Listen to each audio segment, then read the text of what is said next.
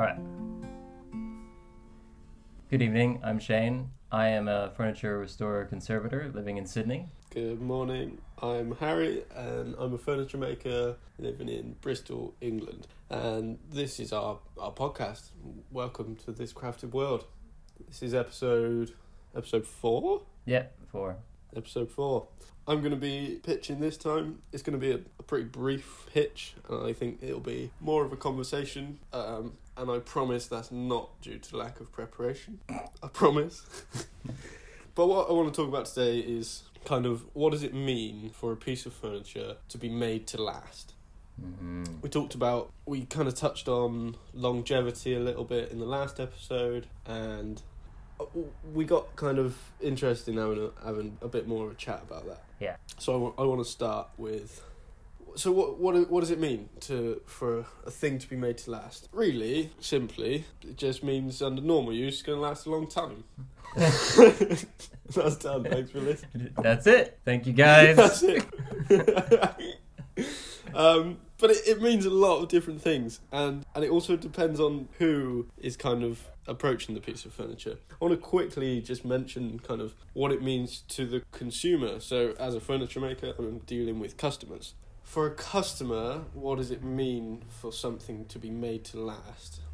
It's often not the same as what it means to the maker, I find. Most of the time, if something's heavy, it seems to be considered to be made to last a long time. Uh-huh. It's an interesting approach. But that seems to be the way. In this country, anyway, it seems like the heavier the piece of furniture, oh, that's solid, lasts a long time. Good. Mm. Or, and the other things is if something is very expensive, people consider it to be to last a long time. Or if something is labelled as handmade, that often kind of goes hand in hand with oh, handmade, Mhm. made to last, buy it once. Which, as we know, is not always the case. But from a consumer's point of view, maybe it's not a terrible, terrible thing to be considering anyway. I just Mm. wanted to quickly note what it might mean to a consumer. What I'm way more interested in talking about is what it means to the maker. So, I want to talk about just first of all is so I th- I've, I've I had a thought. I've been thinking about this over the week in the workshop and kind of what when I think of the amount of time the thing is going to last. At what point in the process am I thinking of it breaking down or the amount of time someone's going to have it in their home and kind of when it, does that affect my decisions? And I've got a few points that I think sum it up quite well for me. So there's three main areas in which I consider and that's in choice of materials, that's in choice of design and techniques. Techniques being not only the choice of techniques, but I also want to kind of throw under that bracket the kind of precision and quality of techniques. Mhm. Under the design, the design point, I'm going to put construction as well. Um, Mhm. and I want to come back to those in a second. So I've, I've got those those three main points which which I want to consider when I'm thinking about longevity. But that's I, I wrote those down and I, and I was kind of thinking, oh, that's that's not quite right. That seems a little bit kind of surface level. And I realised there's something kind of so much simpler, and I do think often more important, and that's if the thing is useful and attractive is one of the main things of whether it's going to last a long time and whether it will be as so for years to come. Like if I make something with really advanced techniques or really kind of precise work, really maybe even really good construction, but it's fucking ugly, then, then to be honest, probably not going to last because no one's going to want it. If there's often if there's no demand for a thing, then it's not going to stay around. So that is almost comes above the other things. Mm. And I don't know if that's true to the kind of most extreme extent, which would be like something is made not to last, but it's really cool. Then does it last because people look after it more because there's high demand, people want it? Mhm. I don't know if that's true, and it doesn't seem right. Hmm. But I think it's an interesting point that it's not just down to those three bullet points I said. But I'll, that's when I kind of want to ask you a question. If you were making a thing Mhm. and I said, you have to consider how long it's going to last in those three bullets. Yeah. Which do you pri- which would you prioritize if you had to? So we mentioned in the last episode kind of having to make sacrifices for the sake of making money, commercial viability, or whatever it might be. We can't always kind of work in a the perfect romanticized way that we'd love to. Yeah. So, w- which would you put first? Would would it be your choice of materials? Would it be your design, your construction, or would it be the techniques and your kind of refinement of skill? Could you put one of those at the top? Do you think? Um, I would. So it's an, the way you structure this question is really interesting to me because you you've structured it in a way where you're asking me in my control when I'm making it, when I'm designing it, which Yeah. is a different answer to which one I actually think has the greatest impact on a piece. Yeah. Okay. Can you give me Uh, both? Yeah, so I as as wrong as it seems, I feel that the thing that's going to have the greatest impact on the longevity of a piece is often that one about what you're touching on with design. And and I actually uh, I'll I'll modify it a little bit, but is is perceived value. Um, Yeah, The yeah, okay. perceived value of a piece is going to have a greater impact on it in as far as I see it, it, it impacts how much people are willing to to take care of it when they use it rather than just trash it how much people Yeah. are going to you know pay to have it repaired and perceived value in that case is both you know financial value how much you know you could sell it for but also value sentimentally or usefulness or anything along that line Yeah. Heritage value could be loads of things. Absolutely. How much you're going to maintain something, look after something, pay to have it restored, and treat it nicely is Yeah. going to have a bigger impact, I think. And and and that that's so difficult to control as well. But I think that fundamentally that's going to have probably the biggest impact on the longevity of any piece. As an example, about 20 years ago, somebody could have made and and built the perfectly constructed piece of furniture, really amazing materials that say some sort of hardened ceramic or something that's never going to decay. Um, Yeah. And they made VHS shelving that was perfectly fit for VHS tapes. That's Yeah. made really well, perfect materials. It's not going to last. It has no function or value to anyone after a certain period of time. And that's completely out of the control of that person who's got to make that. So that's kind of where Yeah. I'm I'm torn by your question because your question is which one am I going to focus on because it's in my control and that's Yeah. different from what I think is going to have the greatest impact. In my control, I'd probably go with materials. Um, Okay. over construction technique. And Yeah. a really, really great example of this is um, that that table that I posted about this week. Because Yeah. we just had in workshop with John this little table that's one of the oldest pieces of furniture I've ever worked on, which interestingly is not a high valued piece in its creation. It, it's it's farmhouse furniture, it's folk furniture, it's something made by someone with low skill ish. I mean, Yeah. they, they were handy, um, but it's not Yeah. a fine piece of furniture. It wasn't owned by anyone of, of importance, quote unquote. Yeah. It's made from the materials that were around. It was probably made from green timber, rived rather than cut. The joinery is sloppy. The, the timbers aren't Yeah. square. The top doesn't really, it sits really weirdly. The construction of it is not hugely great. The design of it is fairly simple. It's still here though. And one of the reasons why it's still here is because, well, timber and and the material choice that went into that. Now, construction, the way that material was used in the construction is really important. Yeah. So I kind of combine that. The the construction method of mortise and tenon joinery with pegs in it, which was this how everything in this came together. Although the top is nailed down, which is really interesting. That structure has great repairability and great strength and it tackles it can handle a lot of a lot of forces from different directions. So it's gonna Yeah, last yeah. really well. So there's a combination there of material and, and construction. But I I do I mean if you make it out of something that's gonna decay, you can make it to perfect, you know, specs, but Yeah. the material rots away on you. So I think that's I mean I- guess I don't know. Ooh, it's a tricky one. Because I think that there's like you know if you if you made it out of soggy paper, it's not or you know you made it out of you know, ground meat. You it's Yeah. not gonna last. So you know your material is obviously really important. But if you made it out of perfect materials, but you just taped it together, then obviously Yeah. that's not gonna last. So each one I guess has its has its low bar that you've got to reach to yeah, go for it. that's very true. D- Do you do you think people like I'm talking about modern day, kind of slightly slightly sidetracking. I just had a Mhm. thought, but modern day, do you think people throw away furniture because it it breaks, or on average because it breaks, or because they no longer want it in their home first? Ooh, I don't know. In my, I can only draw from my experience working at, at Bower and what we saw, but unfortunately, a large portion of what we saw was the things that people still thought could have a second life, Yeah, of course. Um, That's why they came to you. and that's why they came in. So then I have to compare it against what I see on the side of the road. I don't actually have enough information data to make this assessment, but I, my feeling is Yeah. that it's actually because they don't want it anymore, more than because Yeah. it breaks. That's kind of what I was thinking. Yeah. And I think Yeah, I, that also is impacted by what people buy.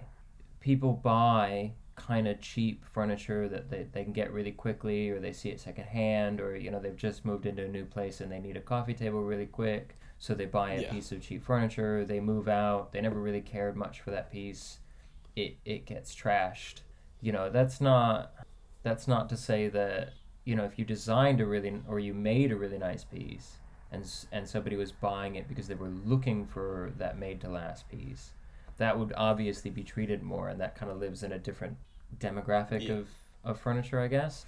So i think one of the biggest impacts is is purchasing of furniture in that as well if that makes any Yeah. sense no, that makes a lot of sense. That's what I was thinking. Hmm. Um, I think, I do think on the whole, in terms of buying, just talk about buying new furniture. I I do think the amount of people are attracted to that piece or how well that piece fits in the home. Talking about this country anyway, I think that has a shorter lifespan than the construction of the piece. Kind of the the what's the word I'm looking for? Before the piece falls apart, basically, is what I'm saying. Mm-hmm. I think for new furniture anyway, a lot of it will will last longer than the time between people decorate their homes, yeah and the vast majority of the furniture is like you said that kind of you pick it up to fill a gap yeah you pick it up you've picked it up to fill fill a gap, um, and maybe that changes with the demographic as well. I mean, of course it changes with the de- demographic. I I would assume, and it is just a, a fairly blind assumption that the younger people will tend to with less disposable income and maybe different living situations they're going to lean towards cheaper more fill a gap. I need a desk. I'm going to pick up a desk for as cheap as i can. So that like you said it, it comes down to the purchasing and, and who's doing the purchasing. Yeah which So is yeah. interesting one. My thought on that was always to, to tell people look you know if, you, if you're filling a gap buy secondhand get something that's there it's available to do the job while you save up for a good quality version of the thing that you actually Yeah. want to, to be with you forever if if you're so inclined but you know Yeah. you take advantage of something that's already out there and then and then really invest in something well made when you're not just trying to fill a gap real quick. But that's a totally different that's a totally different subject to a certain Yeah. degree. yeah I think one of the things that you touched on there is really interesting in terms of it can be made really well, but if if the style changes in a shorter time than the longevity of the piece, that's a to- that's outside of the control, which I touched on as well. We had um, at the Woodworkers Association of New South Wales, they had a guest speaker a while ago that I thought was really fantastic. He did he was one of the main architects behind this timber structure yeah kind of a big building in the city with timber framing rather than cement. Wanted to avoid cement entirely. oh yeah i remember So- we talked about this when i was in sydney Yeah, cool, really Yeah. pretty building. But yeah, you yeah, built really it um, timber that was actually shipped over from Europe because he found that that had less carbon impact than getting it from Australia, which is a totally different story. One of the things that he was talking about that he was thinking about in its design was he actually made it so that the whole building could be taken apart later as well. That you could disassemble the building really easily. Because, and his reasoning for this was that the property market in Sydney, the, in his eyes, is such that every 30 years they basically redevelop um, Yeah. whole areas. So he he has to kind of assume that in 30 years time even if he makes this perfect building there's a chance that somebody will want to destroy it and build something else there. And so he kind of made his building so it could be taken apart and and changed which is also an, another uh, like it's a different type of longevity is having your like your piece able to be knocked apart and made into something new. But it was something that I thought was really interesting when he was thinking about the longevity of this piece and the future of this building that he was making. That he was taking into account the likelihood that somebody was actually going to want to build something new there and then planning for that likelihood. Yeah, definitely. Kind of the the understanding of changing trends and style Yeah. came before anything else. which is it's it's a little bit different than making to last in your traditional sense where you know you've got your your piece of furniture or whatever you know in that kind of sense of they don't make them like they used to and back then Yeah, things were made yeah, to last and this is going to be around for hundreds of years that attitude that I I actually really think is a great attitude to have when trying to make something which is you know it, it's sturdy and it's it'll hold up and and it's gonna it's gonna be around for a long time. It's this is a different approach where it's like i'm thinking about the longevity of this thing and the chances are high that it will be taken apart. So what can i do to to make that process the best it can be so that the piece can then mm. live on his idea was that you could take this building and you could ship it out in its pieces to some other place and reassemble the whole building again and that would allow his building to last a lot longer Yeah, such a cool project. Do you, wh- how long ago was that? not too long ago it was only in the last few years that they finished it Oh, all right, still there then. yeah definitely still there i drive by it every Not day on the way to work oh, cool. Not Yeah. changed that quickly. No thank oh thank goodness I'm really interested in whether he he's right and it and it kind of plays out like he hopes. Yeah, I, I don't know. And and if like I listening to him, I was thinking it was actually quite hopeful of him to think that they would rebuild Quite it hopeful. somewhere else. But it, he, Yeah. it's the bet he he almost from memory, it almost seemed like he knew that, but it was the best they could do to a certain degree to Yeah. try and tackle this Yeah. issue. Which is the same as kind of thinking about repairability when you're making furniture. I've I've heard a lot of discussion about it um, on other podcasts as well, actually. Yeah. And the uh, quite common response is that yeah, you can make it repairable, but it's probably not going to be repaired. So why are you bothering? Kind of why are you taking the time? yeah. Which is kind of really frustrating for me because, in the same way that you just said, it is hopeful, it, and it is hopeful because I don't know that anyone's going to bother. yeah. Um, and that comes back to kind of the inherent value of the piece and whether people want it to stick around. Yeah. Link links nicely to all of, all of our consideration points, but uh, yeah, I think that kind of it, it is a hopeful approach, but I do believe it's the right approach. Yeah, I, d- I can't. Yeah, I'm I I'm with Like, you. It's like that whole Sisyphus pushing the rock up the hill thing. It's like, yeah, Yes. Probably not, but I mean, it's what I got to do. Like it, Yeah, yeah. I, I it gotta has it no chance of surviving chance. longer if if you don't If make it, be. repairable. exactly, and and if I'm making it repairable and then giving it as much value as I can Mm. beyond the monetary value, like like we said, i- in in good design, in kind of a style that I think might hang around for a good amount of time. If you're kind Yeah. of giving it its best chance in all of those different regards, and then it's repairable, then kind of just feels more likely, doesn't it? Rather than making something I mean, as strong as possible. Yeah, Um, um, but I don't know. It it is an interesting one because you, you can make something absolutely as strong as you can. Like we mentioned, the Yeah. kind of two approaches last time. You make something as strong as you can that isn't repairable, but maybe you've considered all these different things so well that it has so much inherent value that people are going to make a good effort to keep it around anyway. Yeah. I but mean, that just seems unlikely to me. It seems Well- like you. I feel you're better to hedge your bets on the side of make it repairable than I'm going to do a groundbreaking design here and I'm going to become a famous maker, so they're going to want it to stick around.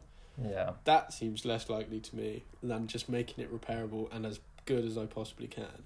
I think there are. Well, first of all, on on a note that you you said a moment ago, I I have to do I have to rant about clocks because Oh God, yeah, I know what you're going to say. is they're awful. So old They're long terrible. case old long case clocks, um, your grandfather clock type things Yeah, are terribly made. They break so many rules of, of what you think of in, in wooden construction as Good- as good key principles. You have the Yeah. back panels where the timber grain is going two different directions, which you know means one of them is going to split or it's going to push the carcass apart in some Yeah. way. Just these basic principles of, of woodworking. That there's no Yeah. joinery in them. They're held together with glue box and nails. Yeah, corner blocks. Yeah, they're horrible. Uh, None of those things that when we talk about, you know, oh, I'm making something to last and I'm doing good woodworking practices and I'm doing joinery and I'm thinking about my wood movement, none of Yeah. those things went into building these long case clocks. Not And- all. They have survived for hundreds of years. And they've survived, in my limited opinion, for hundreds of years because they had a value, because people, first of all, they sit there and you're not using it. So, you know, you're not pulling drawers in and out of it regularly, so Yeah. you're not wearing it down in that way. But it, it also, it, there are artifacts that you care for that, that we see regularly in furniture shops because there's this idea of value in them. And so people put money into paying for them to be Yeah. restored regularly. And so when you're, you know, when you say I don't, I don't remember exactly what it was, but you know you could design it to, to be this, but if you're not making repairable, I don't know if it will. Yeah, there Yeah. there's really good evidence of badly made things of high quote unquote value Yeah. that have lasted longer than around. well made things that I've seen Yeah. get thrown away after much shorter periods of time. So yeah, That's that's an interesting one. definitely occurs. That construction, yeah, it, it, that's and that for me. When I said before, I think that the that perceived value is so much more important in many ways Yeah, than how it's Definitely. made. That's top Yeah. on my list. Yeah, yeah. I think it. Yeah, with the grandfather clock is a kind of long case. Is a really good example because it it comes to the the function of the piece and that it's not kind of it's not your common piece of utilitarian furniture. Mm. You don't need a long case clock in your house to kind of live comfortably. Yeah. So it, you you get that added value in all this a fancy thing to have in my house. Yeah. Yeah, so they tend they tend to stick around, which is a really interesting one. So does that mean let's try and make something that feels fancy because it might stick around longer? Yeah. Uh, Yeah, how many how many of these things should you actually be taking into consideration? I mean, to a certain Yeah. regard, you're you're meeting a brief. You know, like Yeah. they ask for a kitchen table, you don't give them a c- clock. I I guess. I mean, you know that that kitchen table is going to get worn down. It's going to get used. I think this will last longer. So have a clock. you wouldn't I stay in did- business long. I I know you asked me to make a chair for your child, but I've done the research, and child chairs just they just don't last. So No. here's a solid block of granite. yeah, yeah. Maybe that's maybe that's the way. Terrible, terrible customer relations. Yeah, I mean, yeah, there's always a give and take. I mean, if, if we were to try and find the perfect way to, to make something last forever, we wouldn't be working with timber, we'd be working with ceramics, because ceramics Yeah. are a material that don't break down as much as Yeah. anything else. Um, uh, do you know of the, the 10,000 year clock by any chance? No, I don't think so. It was. It's a really interesting project. It's not as interesting as I would like it to be. Most things aren't. Um, But it was it was a project on making something to last. So the idea Yeah. was to build a clock that would run for ten thousand years um, without breaking down, essentially. Right. Um, and they built it in a mountain somewhere. And he was going through material choices, and he was looking at all these things. Did a bunch of research into like what what old objects were still around and what had allowed them to last. Now a lot of those things are completely unhelpful to us potentially as furniture makers. Yeah. Um, because some of them were like, if it gets lost and buried in a cave, it does a really good job of surviving tens of thousands of years. You know, if it's in the middle of nowhere and no one goes to see it, then it lasts a really long time. Not particularly helpful to us No. but there was material choice was important so Yeah. and and there was the decision to change some aspects from stainless steel to ceramics because certain ceramic materials just last so much longer but we're not looking i mean 10,000 years for a piece of furniture there's that's you're really pushing it no one i think when they say i'm going to make this blanket box to last is thinking that it'll last for 10,000 years No. it's definitely uh, you know a few hundred years would be pretty dang good. Yeah.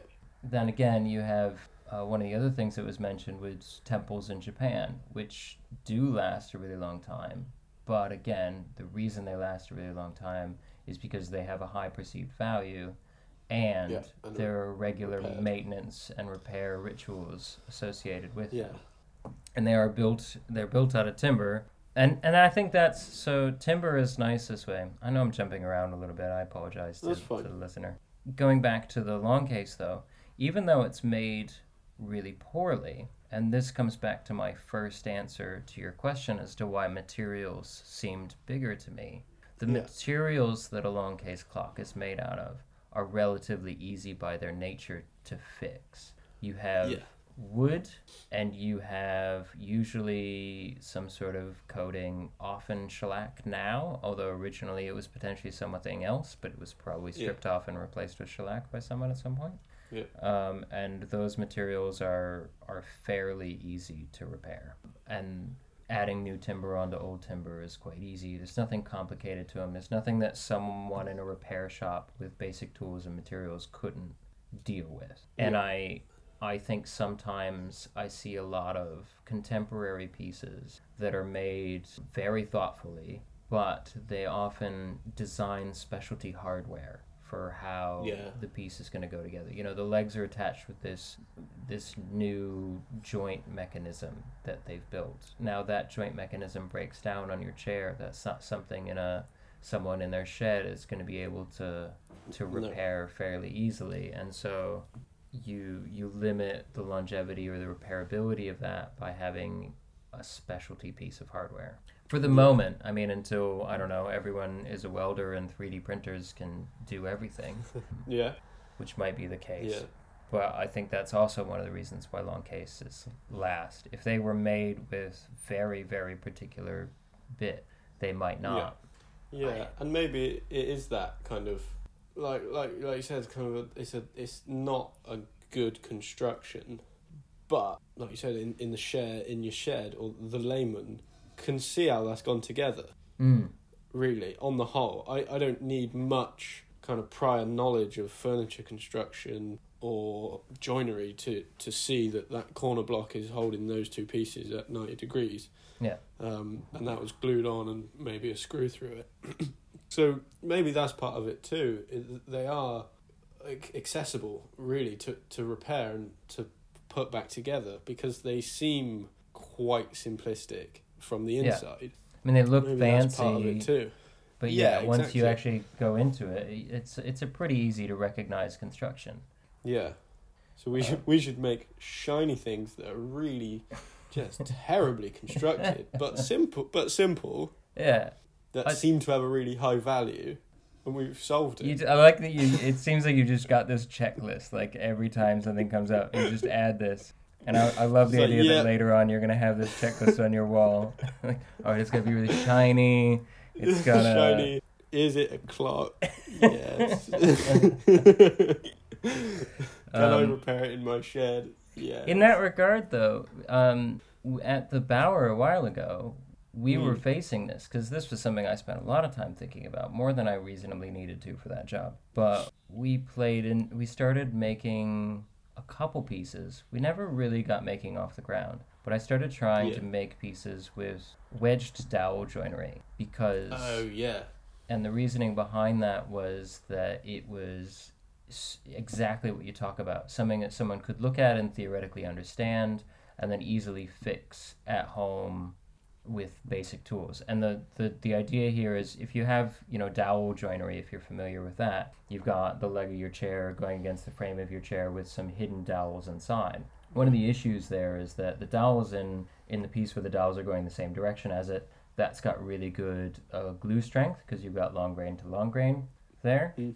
But the dowel going into the upright piece i- is is not very good. But if you extend that all the way out the end, so if you actually like put your two pieces together, drill in from the outside, take a long dowel, cut a slot in the end, put glue on it, shove it in the hole, and then shove a wedge in it. This is so not going to work well in audio, me trying to describe this. But you, what you get is a, a str- joint that's stronger than your standard dowel joinery, but you can access it from the outside. If that dowel breaks, you can easily drill it out, put in a new dowel and a new wedge. And that was kind of the idea behind that that you that someone could fix that with very very basic equipment Yeah. at any point in like any shop. But I don't I don't I think I made one piece with that and it's probably already in the trash because it looked ugly. So, you know, who knows. Yeah, so that comes above that. But yeah, I think I'll post a photo of I, I think I know the piece you're talking about. It was like a it was a, a rebate corner on a cabinet, wasn't it? And you put the dowels yeah. I'll I'll post that photo I think that illustrates it quite well. But I think that's a really good point and that's something that I learned about kind of through not trial and error, but through my own development at West Dean. I did a few things with quite which I mentioned in the last episode, quite silly joinery. Like very strong and I was confident in the construction and it it felt like it was a good thing to be doing, but taking that apart in the future. Like do you remember when we assembled my little bookcase? Yeah. Cool construction, it was all sliding dovetails and things like that, but the the top went on with it was kind of a, a barefaced sliding dovetail, so it's just the one side had the tail on it Mm-hmm. and then there was kind of a kind of a wedge. It's more of a key because it's not actually tapered that that knocks down the side of it, Oh, I do remember. We we yeah yeah I remember that. And it and it was a, problem to get it together. Yeah. But the whole idea of that was the top would slide on without having to hammer it on, and then Mhm. I could just tighten it up at the end. In Yeah. hindsight, tapered sliding dovetails are designed to do exactly that in a much more simple way. But kind of thinking about that now, that's an absolute. You'd never get that top back off No. without breaking it. That there is absolutely no way you would kind of back that joint back out because it's bloody tight as hell. And and that is something I've I've really evolved from, and now in my designs, and even after that, and to be honest, it, it is with the the advent of you coming to West Dean, Oh. and probably me and you starting to have those conversations, kind of started thinking about things like that, and actually, I've just created either a pain in the ass for someone on in the future, or a thing that's just going to get thrown away because no one, no one's going to attempt it. Um, so, I think that is a really good point as well, and it doesn't mean to make everything like a grandfather clock, or doesn't mean to just use simple joinery as such. But there is something to be said for, like you were you mentioned with the the wedge dowels, vis- visible stuff. Hmm. If something is too contained and too kind of completely hidden, you're gonna break it trying to get it apart because you're guessing. Yeah.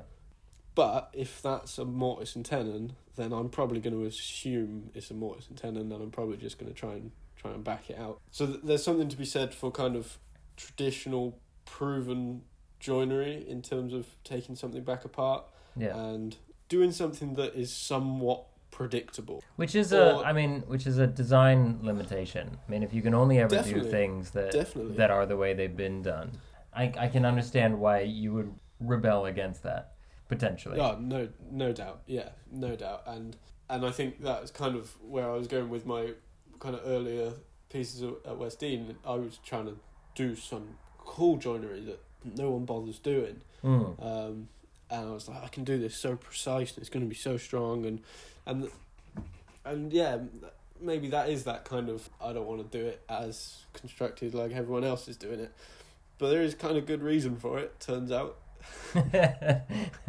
yeah, apparently so. Apparently Yeah. so. Sometimes. Um, sometimes. Yeah, it's an interesting one.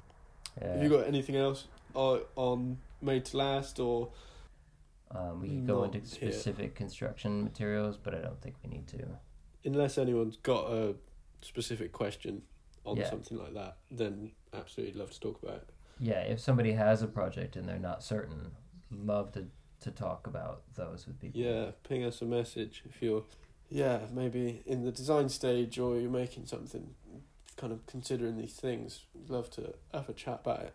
Yeah, there is the but there's there's a certain amount of it that's outside of your control, and that'll always be the case. Definitely. But you've got to, and as we said before, I think people should at least try, like give it the best chance that you can. Yeah, that's that's my takeaway from that conversation.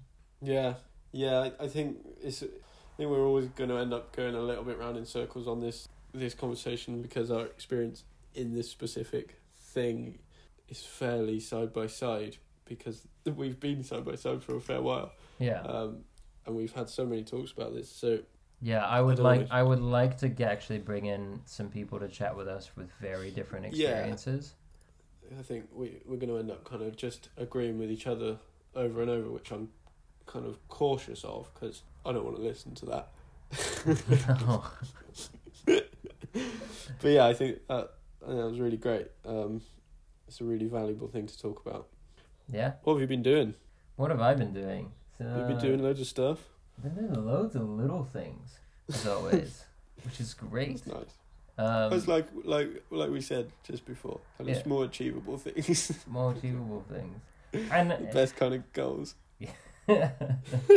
and I love them. I love the little jobs. I really do. Yeah. I love a little job that's that's detailed and refined, and then I can kind of be happy with it and move on to the next little job. Like just today, I was carving the replacing a horn on a sculpture of a little uh, cow. Oh yeah.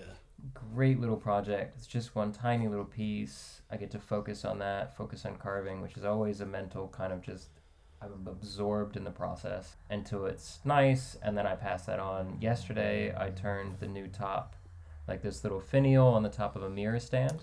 Oh, I saw your post about that. That looked Yeah. awesome. That Really was again just a nice all in for a few hours getting this thing done, toying around with colors, getting it shaped, getting it attached. S- extremely satisfying little. Yeah. little job. And those those are always good. The problem I have with them more often than not though is they're often like four or five hour jobs Yeah. and then I don't feel like starting another job. So in an eight hour day I kinda done a four or five hour thing. Yeah, I get that. Yeah. I get that. Uh, that is the downside to those, but I, I absolutely love them. So it's been a lot of those going over and helping John out, prepping some um, frames for gilding. Did another house full of furniture for waxing. But probably the big thing I did over the weekend was that I'm most excited about was getting ready for this finishing class that I'm teaching on Saturday. Oh yeah. Oh, they the boards look so nice. Um, if nothing else, I am making no, I'm losing money on this course, hands down. Yeah. Absolutely losing a few hundred dollars on this course, but I do not regret it for an instant. This has been an amazing process because I wasn't certain when I signed up to do it that I could actually do it. I was asked to teach a course in finishing. I felt very strongly that yes, people should be better at finishing, but I Hmm. didn't feel strongly that I actually knew enough to be the person teaching them. Yeah. And that really kicked me into doing more research, doing more practice, doing more study. I wrote up this, you know, 12 page handout that went out to everyone that's got lists of different terminology in finishing, you know, how to tell the difference between brushes, how to, you know, make a, a French polishing wad. Like, just Yeah. wrote out all the stuff. And some of it I wrote out because I didn't know it when I started prepping for the course. And then um, in the last week, I had to prep all the boards. And because it's a single day course, Um, it's a single day course in furniture finishing. And furniture finishing, of course, involves multiple coats. And some of the things that we're working like- with. Seems like you're doing an impossible thing, Shane. Yeah. So some of the things we're working with are like oils, and oils innately dry over a long period of time, more than a day. So I had to prep all these boards for them because I want them to do, they're going to do an oil finish so that they can Yeah. practice that technique with a rag. They're going to do a varnish finish so they can practice that technique with a brush. And they're going to do a brushed shellac and they're going to do a polished shellac. That way they get a range of techniques and materials um, in the course of the day. And Yeah. to be able to do that, I had to prep all these boards. So they've got their oil board and their varnish board, where I pre sanded two thirds of it and did a first coat on one third and two coats on the other third. So that when they get it, they can do their first coat on, on the unfinished section. They go through the sanding process, they do one coat. And then rather than Yeah. having to wait for that to dry to do the second one, they can do their second coat on the one Oh, I've already right. done, and they can do their final way. coat on the one I've already done. Uh, Here's one I made earlier, Yeah. chef's program thing. But that way they can get the experience of each of those. Because in my mind, Yeah. I saw, you know, your first coat's one process.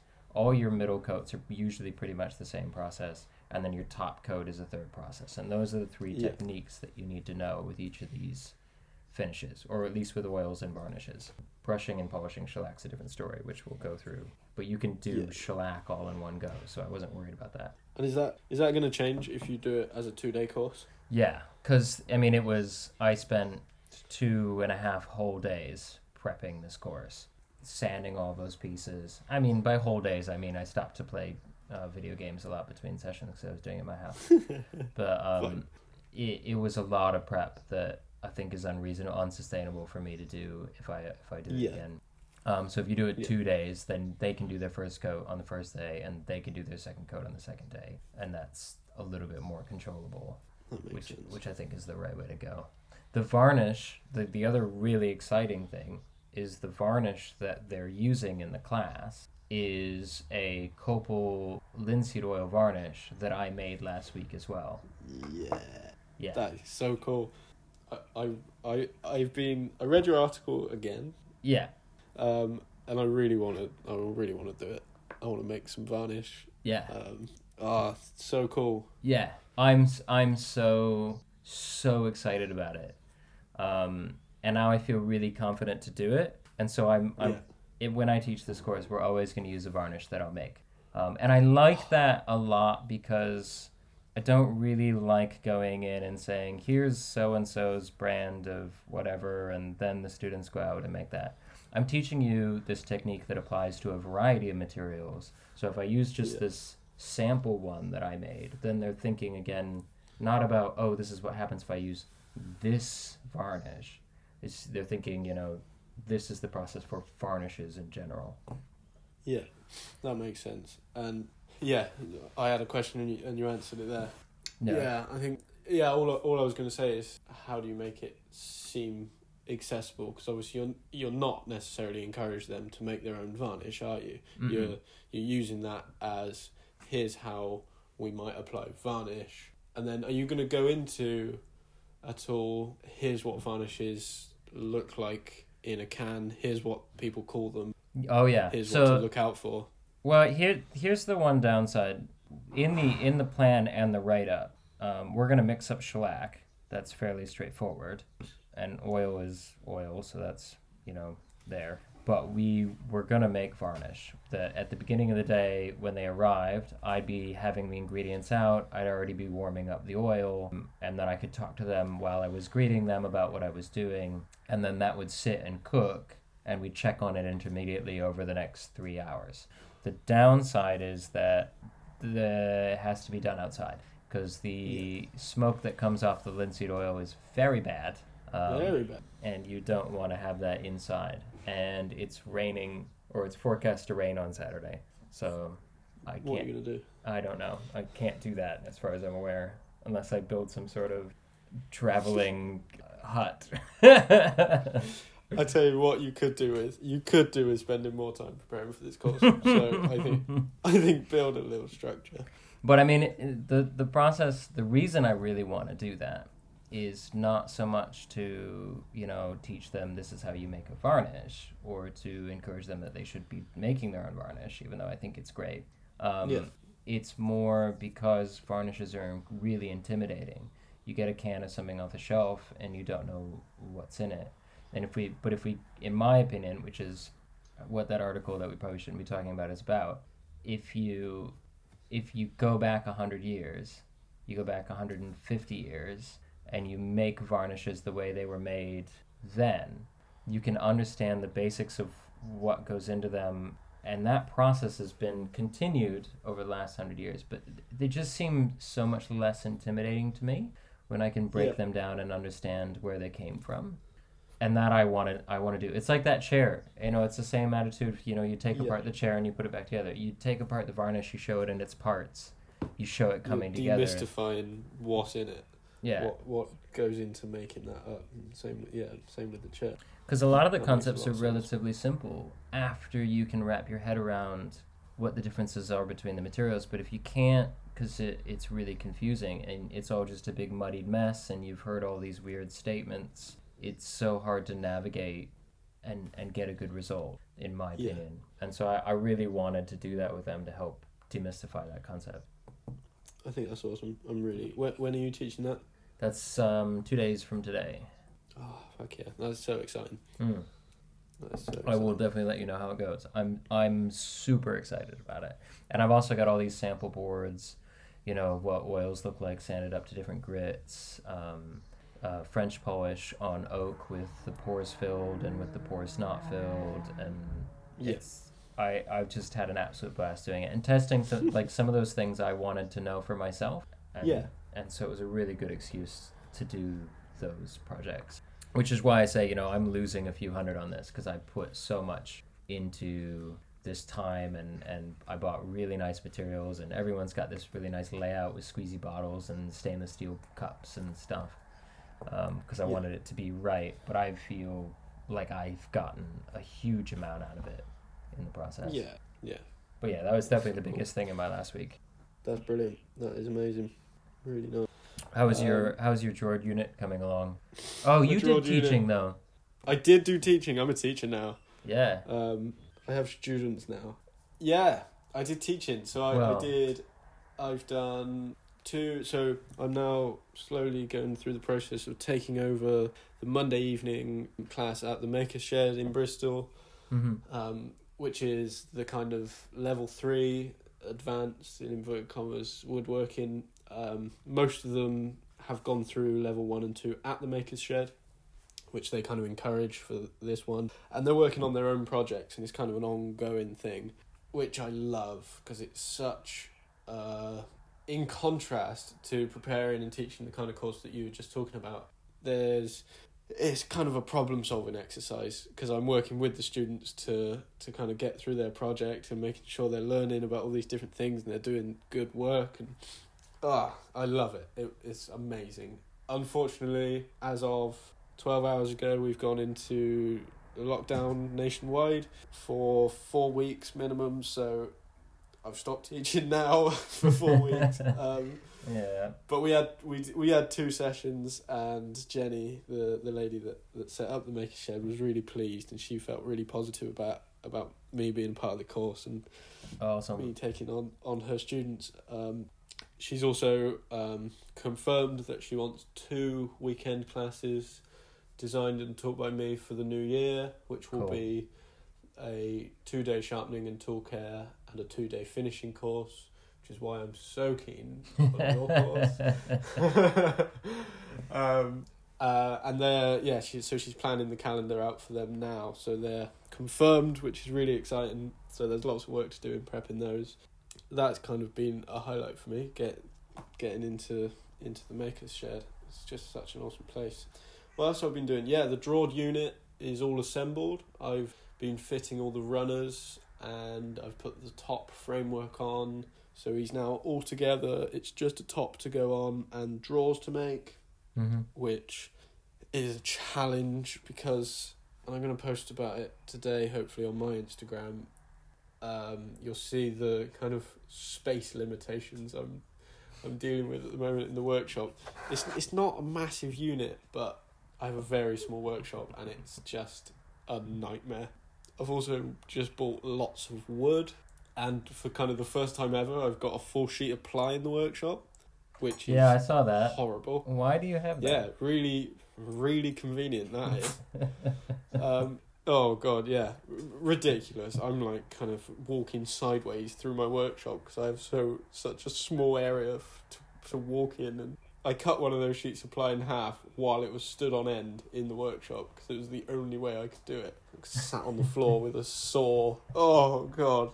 Anyway, I have workshop space. I can't complain too Yeah. much. So yeah, and I've got all the timber for the hedgehog houses, which is what one of those sheets of ply is. Uh, of course. Hardwood, hardwood ply, and I've got a shit ton of larch, like local larch that was felled in Bristol. It's lovely. It's actually so much nicer than I thought, and I wish I bought more to keep because it happens to all be really nicely quarter sawn, and it's oh, it's stunning. Like the hedgehogs are going to be so pleased. They're gonna be very, very happy hedgehogs. They're go- they're going to be thrilled. It that is a bit of an issue because we were going to teach. So the hedgehog houses are going to be kits. I'm going to make up kits for primary school kids to put together. Although schools are still open in the lockdown, I don't think I'll be able to go in and teach. But the hedgehog houses need to be out before the hedgehogs go into hibernation, so I'm not quite sure how that's going to play out yet. Mhm. At the moment, it's just a case of carry on and make them, and we'll figure it out later, which is fine. Um, so yeah, and that that's what else. I've been surfing. I went surfing on the weekend. Saw that. That seemed nice. Yeah, that was great. It was really cold. It There was a storm. awful. yeah, it, it looked like your worst nightmare. yeah, I would have. Oh, I would have died. Weather. You would have died I would have instantly. died. But yeah, oh, it was amazing. There was very few people in the water because it was horrible weather. um, but me, me and two of my friends, yeah, it was that was great fun.